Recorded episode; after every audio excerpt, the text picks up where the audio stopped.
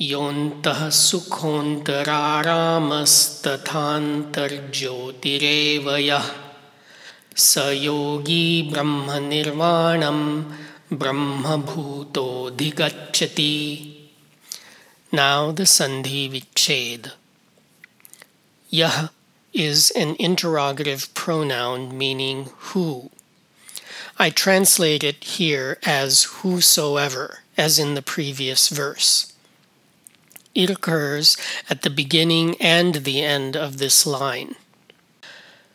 Antaha means inner. It occurs three times in this line. Sukha is the singular nominal form of a noun meaning happiness, as in verse 1. The matching form indicates it is modified by antaha. Aramaha is the singular nominal form of a noun meaning pleasure. The matching form indicates it is modified by anta. Tatha is a word meaning so, as in chapter 4, verse 29. Jyotihi is the singular nominal form of a noun meaning light or illumination. The matching form indicates it is modified by antaha. Eva is a particle giving verbal emphasis. Saha is a pronoun meaning he as in the previous verse. Yogi means, of course, a practitioner of yoga. Nirvanam is the origin of the English word nirvana. It means blowing out, as in blowing out a candle, referring to the act of extinguishing the ego. Brahma Nirvanam is the singular accusative form of a compound of Brahma and Nirvana, as in chapter 2, verse 72. It refers to extinguishing the ego in favor of Brahma, the creator of the universe. In other words, it is a state in which identification with the personal bodily self is replaced with identification with the universe. Brahmabhutaha is the singular nominal form of a word meaning the spirit of creation. Adhigachati is the present tense third person singular form of a verb meaning to go toward, as in verse 6. Reordering for English, we get the following Anvaya.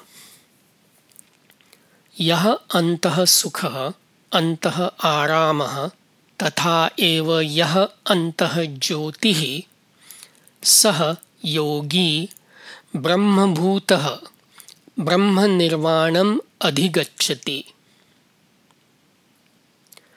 Whosoever is inner happiness, inner pleasure, and so indeed, whosoever is inner light, he, yogi, the spirit of creation, approaches identification with the universe. As I have said before, in Sanskrit the verb to be is often omitted and must be inferred.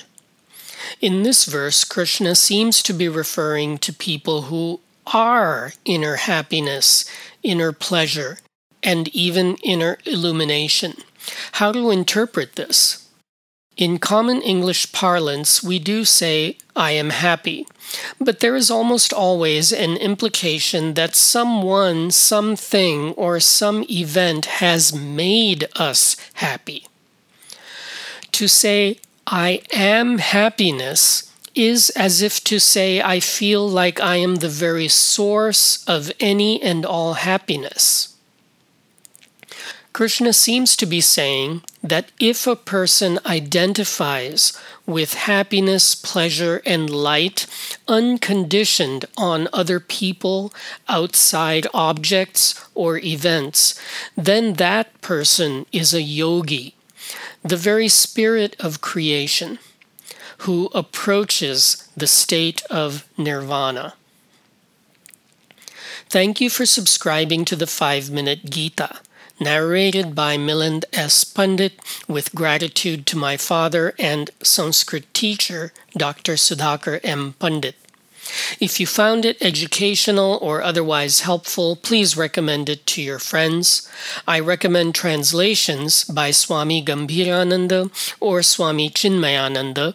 The late Dr. Sundar Hattangadi has also published Sandhi Vicheda and Anvaya, available online.